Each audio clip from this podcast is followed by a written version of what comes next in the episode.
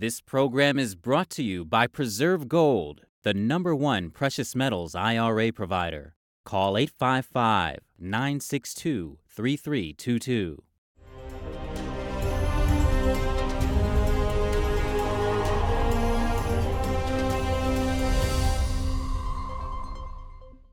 Over 490 million in U.S. tax dollars funneled to China. The Chinese entities that benefited, ranging from a controversial Wuhan lab to a Chinese tech company.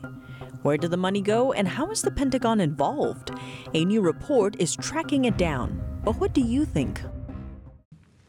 Welcome to China in Focus. I'm Tiffany Meyer. Before we dive into today's news, make sure to use the link down below to subscribe to our newsletter. Each week, we'll round up the highlights and controversies happening around China and the world and share an exclusive behind the scenes snapshot with our readers. Keep an eye out, the newsletter will land in your inbox Friday morning. Over 1 billion U.S. tax dollars sent to Chinese and Russian entities. Where did the money go? New analysis from a lawmaker and watchdog group breaks it down. Here the details. Senator Joni Ernst released an analysis with the help of the Congressional Research Service and Watchdog Group Open the Books on Wednesday. It found that over the past five years ending in 2021, the U.S. gave Chinese and Russian entities over $1.3 billion in taxpayer money for a range of research programs. Chinese organizations received over $490 million, while Russian organizations got over $870 million.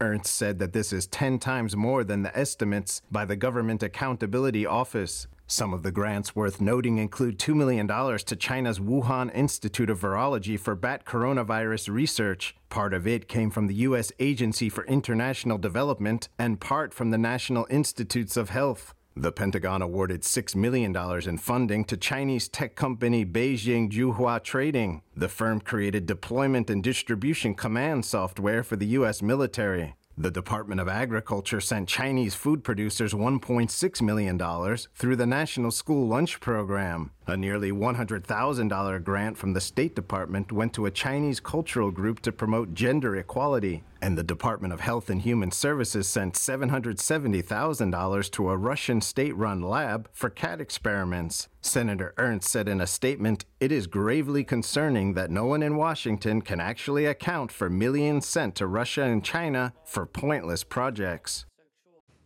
The White House responding Wednesday to a dangerous incident involving a Chinese fighter jet.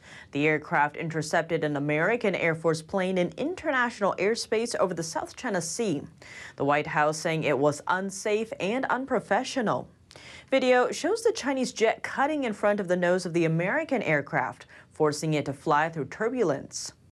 As you can see, they forced that uh, that RC-135 to go through the, the jet wash uh, of the uh, the Chinese fighter, which just tells you how close it was, several hundred feet. That's dangerous. National Security Council spokesman John Kirby adding the need for open dialogue with China. China's military says the U.S. reconnaissance plane deliberately intruded into its training area, adding the move seriously undermined regional peace and stability. China claims jurisdiction over much of the sea, but international law considers it open airspace. The incident adds to tensions between the countries over U.S. support for self governing Taiwan, China's refusal to engage in dialogue between their armed forces, and the Chinese spy balloon incident earlier this year.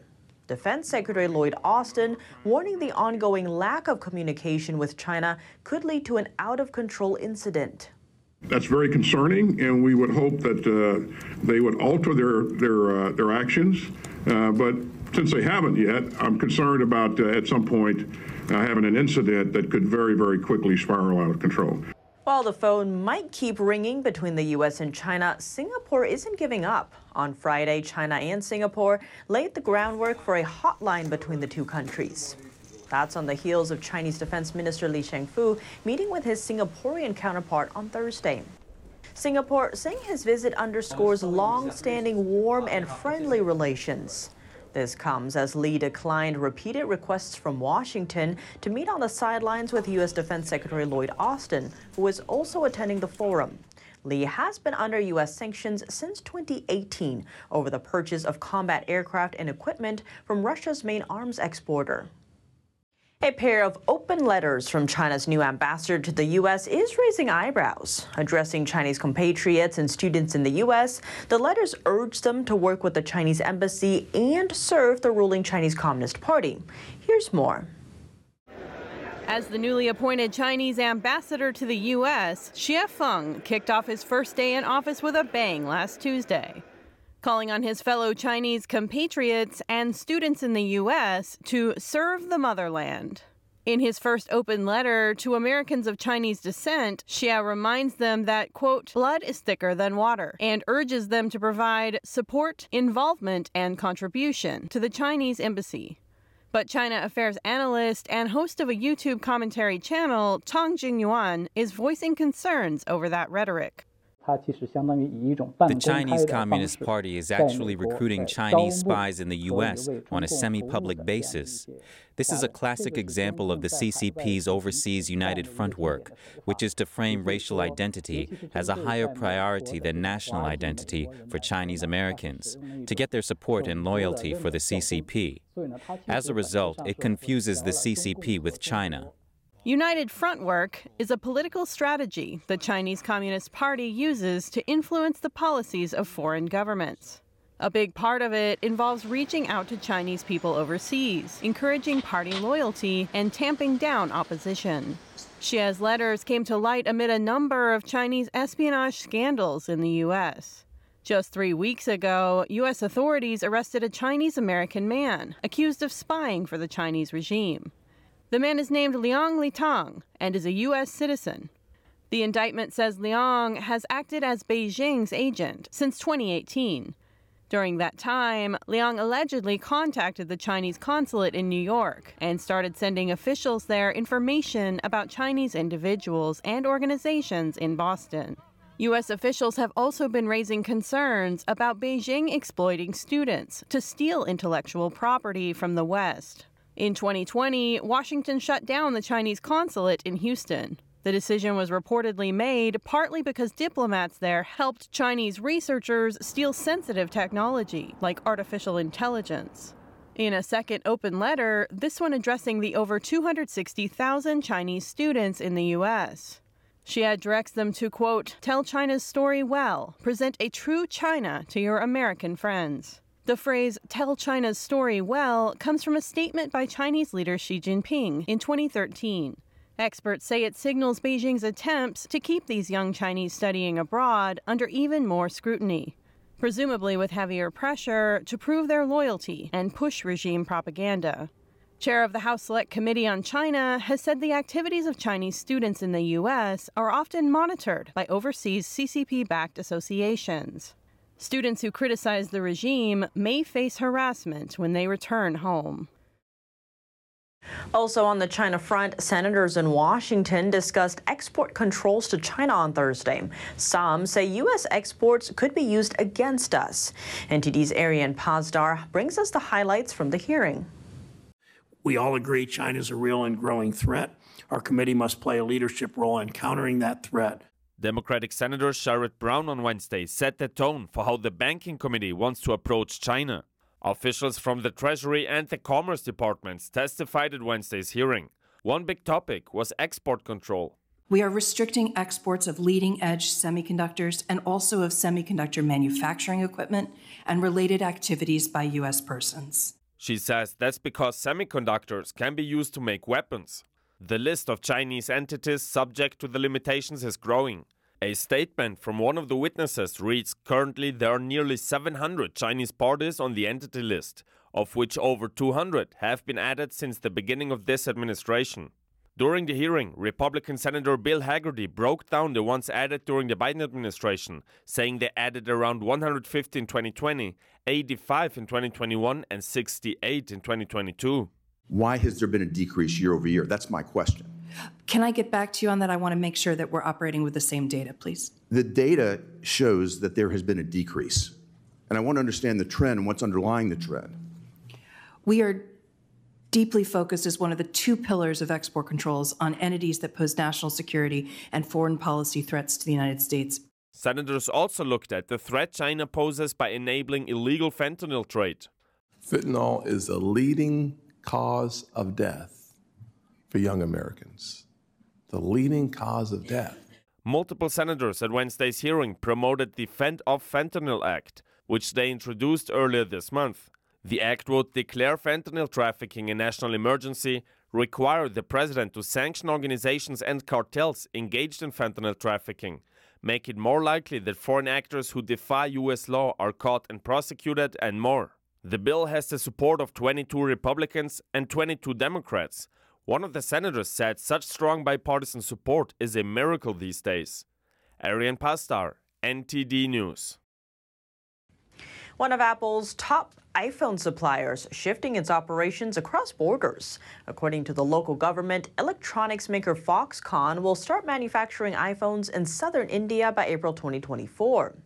Officials say the land for the factory would get handed over to the company by July 1st, where it plans to manufacture 20 million iPhones per year. The project is valued at nearly $1.6 billion and is expected to create around 50,000 jobs. Foxconn is the world's largest contract electronics manufacturer. The news of the new plant comes after a major incident at one of its China based factories late last year. The company issued an apology for what was called a technical error in its payment system. That the day after employees launched a major protest, demanding that pandemic related rules be eased and accusing the company of unpaid wages. Some reports said the situation turned violent when police began beating protesters. Apple has been shifting production away from China after the country's strict COVID 19 policy disrupted iPhone production in the country. The tech giant is also looking to avoid a hit to its business due to tensions between Beijing and Washington. A joint military exercise kicking off in the South China Sea. On Thursday, U.S. and Japanese Coast Guard ships arrived in the Philippine capital, Manila, launching the first trilateral maritime drill between the three nations. Here are the details. Philippine Coast Guard troops lined up at the pier, waving U.S. and Japanese flag as the USCGC Stratton and Japan's patrol vessel pulled up. The joint exercise comes amid China's growing assertiveness in the South China Sea. The drill will last for a week and will focus primarily on maritime law enforcement and rescue collaboration.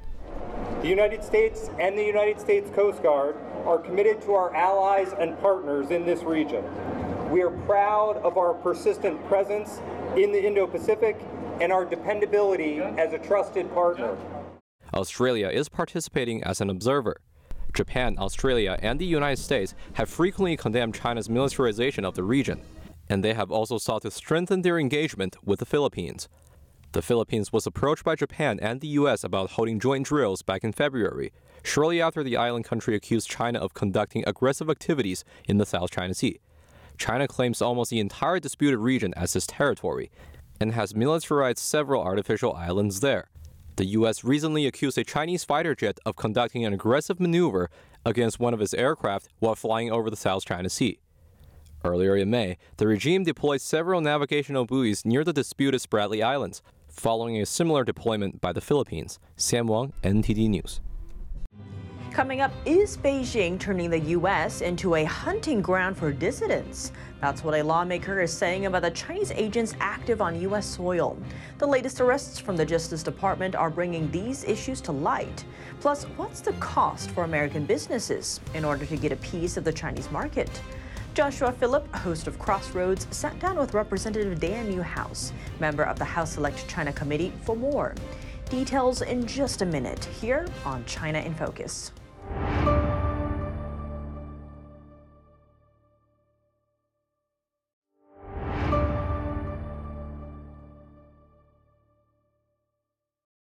Welcome back to China in Focus. I'm Tiffany Meyer. With Beijing's long arm reaching towards U.S. soil, what's really at stake? The DOJ recently charged Chinese Communist Party agents for, quote, toppling the Falun Gong. The spiritual meditation practice is heavily persecuted in China, but has found freedom in the U.S. Plus, what risks are U.S. businesses facing in exchange for a piece of China's market? Joshua Philipp, host of Crossroads, sat down with Representative Dan Newhouse, member of the House Select China Committee, for more. Congressman, thanks for being on Crossroads. Appreciate that. Thank you very much for having me. Right. So, you know, I want to start by talking about these two arrests we just saw relating to this case in New York and Falun Gong. You know, in your eyes, how is this significant? What does this show us? Well, I think this is a, another example of just how uh, the CCP, the Communist Chinese Party, is doing all they can to undermine our sovereignty, uh, silence all dissent. This is a foreign government that is committing crimes against those that it deems to be a threat right here on American soil. Hmm. Well, and, you know, we also saw other arrests, interestingly, with these, you know, they call them Chinese police stations in New York. Um, you know, we know they're in other countries as well. Uh, what do you think it's, you know, in terms of the U.S. government now really taking a stand against them? This does seem to be a big shift. I mean, I can tell you personally, I've been investigating these kinds of networks for a long time, and nothing was really done about them before. Why do you think it's changing now? So that's a really good question. You know, uh, I think uh, not only are the American people seeing China for what it is, but also members of Congress, uh, mm. people here in Washington, D.C. You know, I've said before, and I'll say it again uh, this is this just exemplifies why I think the United States should not be a, a haven uh, from persecution. It should be a haven from persecution, not what they're trying to turn it into a hunting ground for an authoritarian government. And uh, I'm, I'm glad that the DOJ and the FBI have been uh, on their toes on this, doing the right thing, holding them accountable. And I think that's what we need to do. Well, and I know you yourself, you've you, taken a pretty strong stance against the CCP or Chinese nationals buying U.S. farmland. Uh, why do you think this is something Americans should care about? Well, that's that's a trend that we're seeing in other countries around the world, and now starting to see in the United States as well. Um, that the the number of acres that uh, that that the Chinese have purchased in the United States has have increased by a factor of 10 just in the last decade. And we want to make sure that our food supply, our ability to produce uh, food, is under the control of Americans and not under the control of countries that are not our allies. And so, um, watching this trend, and as, as I said, seeing what's going on in other countries, we don't want to wake up 5, 10, 20 years from now and think, oh, we should have done something about this. We want to nip this in the bud before it becomes an issue of national security. Hmm. Well, it seems like there's a bigger trend happening right now as well. At the G7 meeting just recently, you know, Biden was criticized for, it, but I, I honestly think he was kind of misquoted, to be honest. Uh, he came out and he said that we're not going to be decoupling with China, but the other part that I think people didn't pay enough attention to was he said that we would be trying to diversify our, our relationship. And I think that means that we're going to become less reliant on China. Uh, how did you interpret that, and what does that mean for the U.S. going forward? Well, you've got, we're talking about the two largest economies in the world, the United States and China. And for us to completely decouple, uh, uh, that's that's an almost impossibility. They're a huge market for many of the things that we produce in this country, and obviously uh, we reciprocate. We buy a lot of things from from China, uh, but I think um, maybe more accurately than decoupling, we should use the term de-risking. We need to lower the risk in this trading uh, relationship that we have. Um, and we're far from that at this point. And so I think the president was making a, a, a very a, a, good point that the risk involved with the way things stand today uh, need, needs to be needs to be addressed, and, and our relationship needs to be changed. Hmm. Well, you know, one of the complicated issues with doing business with China is that American businesses have to play by China's rules. And that has included, for example, handing over you know, intellectual property. It has included handing over source code. Uh, it includes censoring themselves, like we've seen with the NBA. Do you believe this is something that can be resolved at a congressional level or maybe on a business level? How, how should we deal with this where basic American rights are being undermined through this engagement? Well, the thing you have to remember about China, Joshua, they, they don't play by the, necessarily the same rules that we do in our country. So businessmen that go to China uh, need to be have their eyes wide open as far as the risk that they are uh, accepting uh, by doing business uh, in China. And uh, if if the if it does happen that China decides to make a move on, on Taiwan, the capital invested in that country by American com- companies, by foreign companies in general, will absolutely be at risk. And so th- those are things that um, uh, that's a pretty high level of risk to be uh, acceptable, I would think, for most people. Yeah. Well, you know, back to the issue of these two arrests in New York. Uh, one thing I've touched on is the fact that, you know, Falun Gong used to be a no go topic. Diplomatically, you bring it up, the Chinese officials get up and walk out of the room. And uh, I'm curious with yourself and others, uh, you know, being, it seems really criticizing the CCP, including its human rights abuses, whether it's Taiwan or Muslim Uyghurs or Falun Gong. It doesn't seem to be a no go topic anymore. And what do you think has changed that has really made people not afraid to speak about these issues the CCP does not want to speak about? Well, I think um, as we're seeing in this country, the um, like we talked about, the greater attention that's being paid to uh, to China and the actions that they are threatening, the actions that they are taking in other countries.